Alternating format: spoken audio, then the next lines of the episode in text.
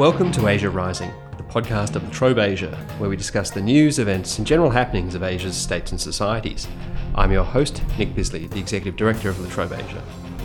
It's no exaggeration to say that the election of Donald Trump was a shock to the system, and this was no more so than in the region which had been the focal point of the Obama administration's foreign policy Asia. No one had given much thought to a Trump victory, and as it became clear in the region on 9 November that the Donald was going to be the 45th president, some fast footwork was needed to make sense of what his administration might mean. In the four and a half months since, we're still trying to work out just how Trump will approach the region. During the campaign, he undercut alliances, and since election day has flirted with Taiwan, killed the TPP, and had a very public bust up with the Australian Prime Minister. So far, there is no clear strategy in place towards the region. Trump remains impulsive, bombastic, and nationalistic, and plainly has a military first view of national power. How will the US handle a China that appears to relish the uncertainty caused by Trump's election and the rocky transition in Washington? And what will the US approach to Japan, South Korea, and Australia be? Joining me to discuss Trump and Asia is Ashley Townshend. Ashley is a research fellow at the United States Study Centre at the University of Sydney, and he's held a string of previous appointments at the Lowy Institute, Fudan University in Shanghai, and my favourite, as an instructor in the Warrior Scholar Project at Yale University. Ash, welcome to the program. Thanks, Nick. Great to be here. So let's start by getting a sense of what Trump said about the region in the campaign and, and what indications he gave then and, and since about his kind of approach to the world and, and Asia in particular. Yeah, I think Trump during the campaign dealt with Asia on two levels. Uh, one, his confrontational stance towards China on the issue of the US China trade relationship. We heard a lot from him and from some of his advisors, some of whom have gone on to take jobs, that uh, China was a currency manipulator, that the trade balance between the US and China was unsustainable, and that Trump would somehow bring back American jobs by getting tough with China and maybe whacking on a 45% tariff on Chinese goods. So that was the, the China piece. He also talked very disparagingly of US allies, both in Asia and globally. Japan was in particular singled out. I think that Trump remembered from the 1980s was a major trade competitor of the United States and, frankly, a rival for a businessman. He called Japan and South Korea in, in different ways free riders, basically saying that the US couldn't sustain massive defense commitments to these countries. And he even uh, threw up the very unpopular balloon about these countries acquiring their own nuclear weapons as a way of better ensuring their own defense, saying that he didn't like it, but it might be necessary. So his campaign rhetoric against allies was out of step with US policy. There was nothing kind of clear and coherent, was there? And I think that fact that he was an outsider surrounded himself with pretty unorthodox people. And since his election, of course, there was that 150 plus Republican, the sort of never Trumpers who signed those letters, which means the kind of usual suspects that we might expect to step into the corridors of power aren't there. What do you think are the most important factors or forces that are likely to shape his approach now that he's actually in office? What's going to shape his approach? What are his values that are going to do it? What's the outlook? What are the kind of tools of government that he might turn to? Well, I think it's probably cliched now to say that he wants an America first approach to foreign policy, but he genuinely does want to find a way to rebalance US policy domestically and internationally in ways that will put self interests of the United States ahead of the rest. So I think that that is his frame when it comes to foreign policy. I think it's his frame when it comes to government in general. But aside from that, the role of Steve Bannon is definitely important. He is the populist former Breitbart executive that has a very dark vision for Asia's future. He views it as inevitable that there will be a war between the US and China in the South China Sea. He's very pro the state, pro strengthening the harder attributes of state power, the military, being able to deter other countries through American strength, not necessarily using that military uh, in foreign interventionism. He certainly isn't a neoconservative. He nor Trump are not of the brand of conservatives that we saw in the Bush era, uh, frankly, that had more in common with Hillary Clinton than they do with Donald Trump. They don't want to be starting wars abroad to spread democracy. And that's because I think for, for folks like Trump and Bannon, democratic ideals, the liberal order, perhaps even the rules based order, are not priorities. They think America has done too much for the world and too much for other countries.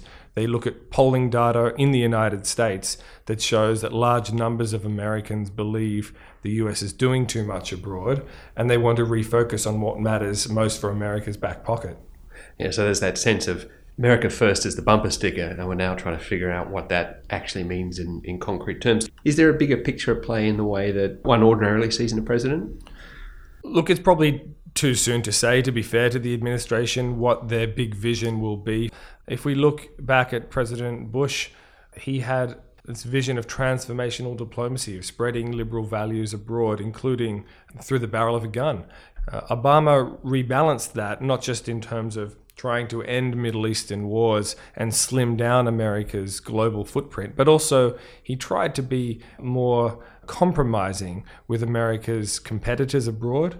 And he generally was trying to tone down American foreign policy, lead from a position of being one country among other major powers. If you like, that was a step down, I think, from Bush in terms of American global ambitions to more limited ones. And we might see this administration taking that down another notch, really having a less all encompassing vision for America's role as a global leader. We had Julie Bishop the other day pleading, if you like, in Singapore at the Fullerton lecture, saying that the United States needs to step up and maintain its role as the preeminent strategic power in Asia. I view that in a way as a, as a plaintive call from an important foreign minister in this part of the world that, like other foreign ministers in this part of the world, is very apprehensive about a United States that neglects Asia too much. Yeah, I think I think that's exactly right. That speech, the principal audience was in the US. Whether that audience was listening, I guess we'll have to wait and tell. You mentioned um, at the outset about China, and particularly about how uh, during the campaign China figured as kind of enemy number one, economically speaking, stealing our jobs, raping our country, all this sort of crazy Trump imagery. Without question, it's the most important relationship at every level, whether it's economically, strategically, diplomatically, whatever. It's the most important relationship in the region, if not the most important bilateral relationship in the world the Obama people worked hard on it. I think sometimes people overstate how successful that was. I think there was a lot of movement, how much depth there was to the linkages that were created. I think we can have some questions. But how do you think Trump's going to approach China? Are we going to get a sort of the Bannon vision of the inevitable conflict, or is the kind of the inertia of the status quo going to eventually kick in and we'll get a variation on? There's been a pretty clear consistency across both sides of politics for, for a while from the US. Yeah, I think that's true. I'm apprehensive that that won't happen. I'm apprehensive that there will be a break or some sort of step change in US China policy under Donald Trump, in part because of Trump and his advisors. But I think the broader context here is that the US China debate has been moving to the right over the last four or five years anyway. US officials and analysts of Chinese politics and China's role in the region have become less and less convinced that it's possible to build a constructive strategic partnership with Beijing. So, if that's the case, we may see that there be broader buy-in for a tougher stance on China. But let me get back to your key point about how does Trump see China? I think it was a surprise after the election when we saw he didn't just view China as a competitor in terms of the trade relationship, but also as a security competitor. Now, that wasn't strong in the election campaign. There were a couple of lines about the South China Sea. It wasn't really discussed. After the election campaign, we have this tough line on China emerging on the South China Sea more strongly about China not having essentially asked the United States for permission to manufacture artificial islands. We had a tough line on US Taiwan relations. I understand that he was very loath to turn around on that policy, and he still intends, or at least we expect, that he will continue to craft stronger US Taiwan defense relations, which won't be uh, well received in Beijing. And then finally, he has this vision of a 350 ship navy, a stronger US naval presence in Asia, and a need to squeeze China over its failure to step up more effectively in enforcing sanctions over North Korea. All of these things come together to paint a very confrontational China policy. And I think underneath all of this is one key point. Donald Trump and a number of others in the administration all view China as an aggressive strategic competitor that is taking advantage of the United States and that can only be deterred through American power. Yeah, so it's a fairly bleak vision of where we may be headed. I want to turn to the allies now, because as, as you said, Julie Bishop's plaintive cry across the Pacific is, is just one of the sort of key partners across the region who are looking and wondering what the US might do. During the campaign, Trump made a great deal, as you said, about how the allies need to basically step up, pay for more, do more. Do you think this is likely to happen? And, and if so, what form will this take? That's right. This is a, a, key question the region has to deal with. US allies in the region have to address. We can see that Trump is going to support his allies in Asia, but will be much more transactional about doing so. I think that's clear. The Secretary of Defense, Jim Mattis, when he was in the region, made a lot of reassuring comments about allies. Uh, but the statements that have come out of that and the statements that have come out of the most recent meeting between the Japanese foreign minister and Rex Tillerson, Secretary of State, have emphasized that allies need to do more, step up, and contribute more to their own defense, which is in some ways in sync with Trump's election rhetoric. Japan has already started to do this, and Japan is probably the only country in Asia, the only US ally in Asia, that is able and willing to contribute more to the US across the board. Before Abe and Trump met earlier this year, Abe put together a $450 billion investment package to boost US jobs and employment. Now, there isn't another country in Asia. Frankly, the rest of Asia put together couldn't come together on a deal like that. It hasn't been agreed to, but it did buy a lot of goodwill. Japan has also got a, a, domestic reason for trying to do more. So I think it can. The Abe administration wants to change the constitution. It wants to normalize Japan, boost defense spending, and play a more active role in Asia. So I think they're able and willing to shoulder a greater burden. But when it comes to Australia and South Korea and others, I think that's a tough sell. Australia has already boosted defense spending by $30 billion over the next decade. There is no appetite in Australia to do more. But more importantly, Donald Trump is deeply unpopular in Australia, perhaps more unpopular here than anywhere else in Asia. And it's going to be a very tough sell to get Canberra or the Australian population on side to do more for a United States policy in the region that is perceived, even if it's not actually, more reckless. I mean, I'm a skeptic that Australia will even meet its financial commitments that it's made, let alone if, if more um, are put on the table, given the lack of ability to make hard economic decisions in Canberra. I want to turn to regional institutions, and I farther suspect I know how going to answer this question, which is um, the Obama people put a lot of time and effort into regional institutions, particularly the ASEAN centered mechanisms, held the Sunnyland Summit with the ASEAN leaders, the US ASEAN Summit, as a real achievement. I remember Jeff Bader, who was his national security director for Asian affairs in his first administration, saying, We finally had a president who knew what ASEAN was. um, compare that to Trump. How are the Trump people going to approach institutions? Is it going to be instrumentalism or is it just going to be good old realpolitik saying, forget it, these things are a waste of time, somewhere in the middle? I think that Donald Trump is not particularly interested in what he would see to be smaller regional organizations made up of smaller economies that can't offer big wins to the US in jobs and growth and, and defense burden sharing.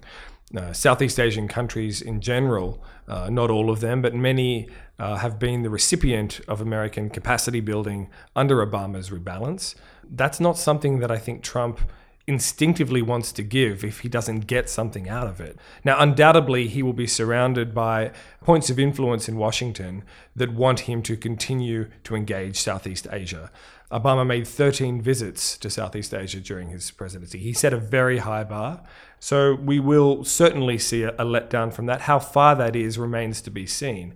The fact that the State Department is going to have its budget cut by roughly a third doesn't bode well for the rebalance in its diplomatic, economic, and governance and capacity building aspects. I want to go back to something you said earlier about Bannon and the influence of the negative views of China.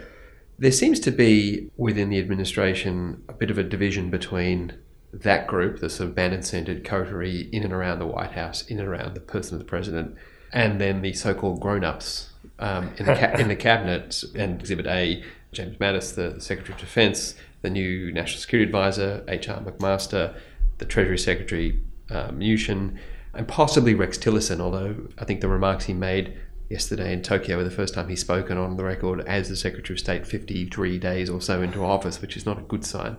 The Bannon group clearly have influence at the moment. Do you think that's likely to remain the case will it give way to, will there be some uneasy concord, or will ultimately that, that more status quo uh, mainstream Republican view win out? Yeah, we can't foresee how these internal developments will necessarily play out, but I think that it's important to draw attention to the fact that there are multiple power centers or multiple different points of confluence within the administration. So you do have Bannon with his more abrasive vision about US power in the world, a lack of an ideological framework for that externally. You have Jared Kushner, who's extremely influential in foreign policy. He's meeting a lot of world leaders. He's seen as the go to guy for foreign leaders visiting Washington. We know remarkably little about what Jared Kushner thinks on any issue. When you get to the others, I think there are some interesting points to be made. Peter Navarro, the head of the new National Trade Council, a new institution that is about rolling out the Buy American, Hire American agenda that Trump has set up, and Robert Lighthizer, the new US trade representative, are both to varying degrees protectionists that view China and other Asian countries that have been involved in dumping in US markets and have played hardball with the United States on trade and economic issues, view them as competitors. So I think we're going to see a push for more mercantilist policy from folks like that. That won't be shared with others in the cabinet. Rex Tillerson, as a former Exxon CEO, is not someone who is opposed to a global liberal world economic system, but he seems reasonably unempowered at the moment. Trump has not allowed him to flesh out his department, so he's not going to be a strong influence on policy, it seems. General Mattis, the now Secretary of Defense, He's been probably the most status quo power. I think that he will have a lasting effect on US policy. I think that Mattis, in many ways, is in the administration with one eye on his job and another eye on making sure that he has his letter of resignation ready and that he will use that if necessary to press the president if things really get out of line. I think there's a sense of duty behind what Mattis is doing. And the fact that he is so popular, not just among Republicans, Mattis could have been a Democratic president's Secretary of Defense. He's very much has a traditional view of American power, of the need to deter adversaries, of the need to work with allies, and he has made sure that policy is steered in that direction as best he can. He will try and keep the administration on track. Perhaps I want to talk a little bit about some of the flashpoints that are going to be the crises which will test the Trump administration early, in which things could get really ugly very swiftly if, if they're not handled well the first cab off the rank was not surprisingly North Korea, um, nuclear test, followed by four missiles being flung into the Sea of Japan. Looks like they were targeting American bases in Japan, or at least it is purported that they were. Some, even quite strong critics of the Trump administration, like Jonathan Pollack at Brookings, have actually said, you know, this is a tick. They've handled this pretty well. They've behaved like grown ups. Do you agree with that assessment? And, and more broadly, how do you think the US is going to handle North Korea? I don't think we know how North Korea has been handled yet. We know a couple of things. We know that the um, missile defense system known as THAAD was deployed early in South Korea in the wake of most recent missile tests, and that is a good thing. That is necessary for reassurance in that part of the world. It's necessary for tracking North Korean missiles and intercepting if necessary. That shows that the United States is very serious on this. But we also have Donald Trump's remarks after the last missile launches when he was in his golf club with Abe and in front of members of the public and the press started discussing the North Korean issue and didn't even mention that the US was behind South Korea. He just said the US was committed to Japan's defense after North Korean provocation. Now that seems odd and that is not reassuring that the president knows exactly what's going on. Now, I don't think anyone expects Donald Trump to have a hand on the North Korean issue himself. I think the fact that there is a policy review underway in the Pentagon right now is a good sign. We know that all options are on the table from preemptive strikes, which would be catastrophic, through to business as usual, a return to negotiations, secondary sanctions on Chinese companies that are still trading with North Korean firms, and all of the above. It would be good for that policy review to broaden and involve the State Department and regional stakeholders. Now, that's what Tillerson's trip to the region is mainly about. I think that there has been some problem in his messaging. We've heard tough calls from Tillerson about secondary sanctions, and we haven't yet heard how they're going to induce Beijing to come to the table and work with the United States to resolve this issue. There is no solution to the North Korean crisis that doesn't involve compromise with Beijing. So, how we get there with a weak Secretary of Defense remains to be seen. So, I wouldn't give them full marks, but I think that we can be reassured that at least in the Pentagon, there is someone who is in charge of the situation and acting very responsibly he didn't press the button at the first opportunity. So take a tick on that one. Um, what about the South China Sea? This is an issue you're really well across. I mean, this seems to be the, the obvious place where if you're a muscular-minded Trump administration person, is that we're going to we're going to teach those Chinese a lesson. This is the obvious place in which you might do it. Do you think that's likely to occur? And and if so, what might happen? I think that we are at a point in the South China Sea dispute where there is a realization in Washington's broader strategic community that freedom of navigation operations, that is, sending US warships close to China's artificial islands, is not a lasting solution. And so, although I think it's likely that you will see an increase in the scale and tempo and type of naval operations that take place, they won't be the benchmark of America's policy in the South China Sea. Rex Tillerson has made the most interesting statements on this to date. He said the wrong thing when he talked about blocking Chinese access to his islands, that he quite literally jumbled his words and had the access and the islands and the, and the subject of the sentence all wrong. He doesn't intend to do this, and the clarification that came a month later was about blocking Chinese access to islands in a contingency. So that's fine. The interesting statement that also came out in his clarification was that the United States would need to think more about ways to accept itself greater risk in pushing back against China and imposing costs on China for its island building and strategic creep in the South China Sea. Now, this chimes with what a small number of analysts really have been arguing for a long time, which is that there is no direct solution to Chinese island building. We need to think about indirect ways to put pressure on China if we want to change their policy on constructing military outposts in the South China Sea. Now, I don't think that Tillerson and the rest of the cabinet yet has particularly sophisticated thinking on how they will achieve this. But if that is indeed a priority of this administration, and I think that it might be in time, then we're likely to see a more nuanced effort by the United States to expand the ways that it puts pressure on China, perhaps into geo-economic pressure, perhaps we might see other measures in terms of denying China things that it wants in the US China relationships and linking them to its behavior in the South China Sea. So I don't think we're necessarily going to see a muscular US presence in the South China Sea, but that won't mean that policy isn't going to get tough. Linkage politics might come back. It's the 70s all over again. So I want to turn now briefly to Australia and what it might do. I, I think Australia has been watched very closely across the region precisely because our circumstances are close ties to the US, economic ties to China.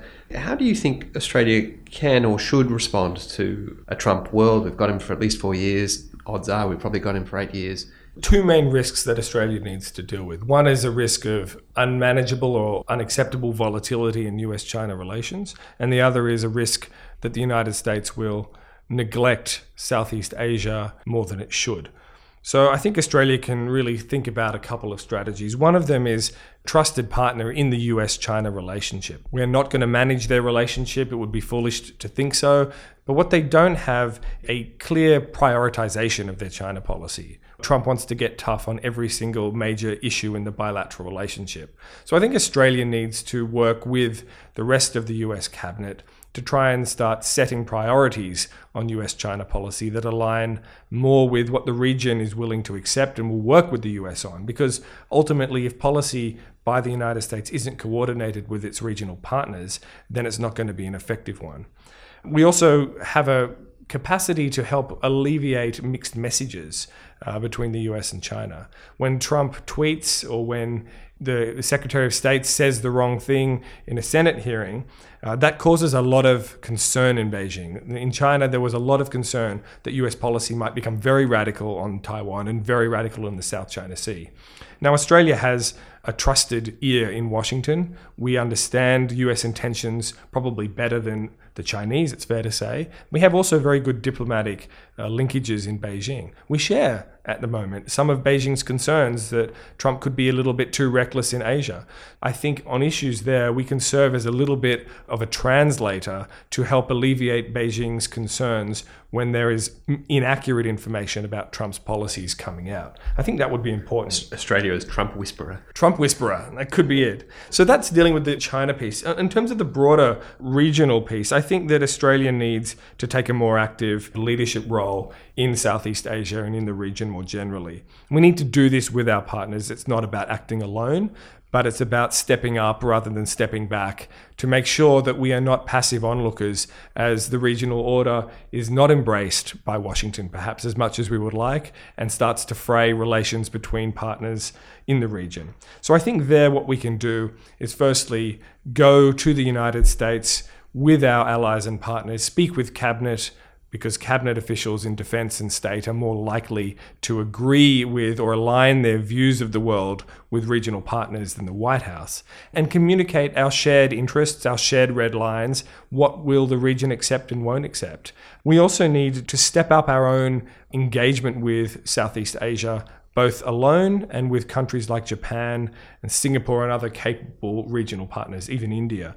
Uh, doing this would help enmesh and continue to build the resilience the sense of security in Southeast Asian countries that might be lost as the US pulls out of the TPP, pulls out of the rebalance, and turns its back, frankly, on some Southeast Asian countries. There's a risk that if Australia and other similar liberal minded countries don't engage the Southeast Asian bloc, then in fact we will see a fraying of that region. We will see influence from external powers, including China, uh, grow, and that won't necessarily be conducive to our interest or, frankly, to America's interest in the long run.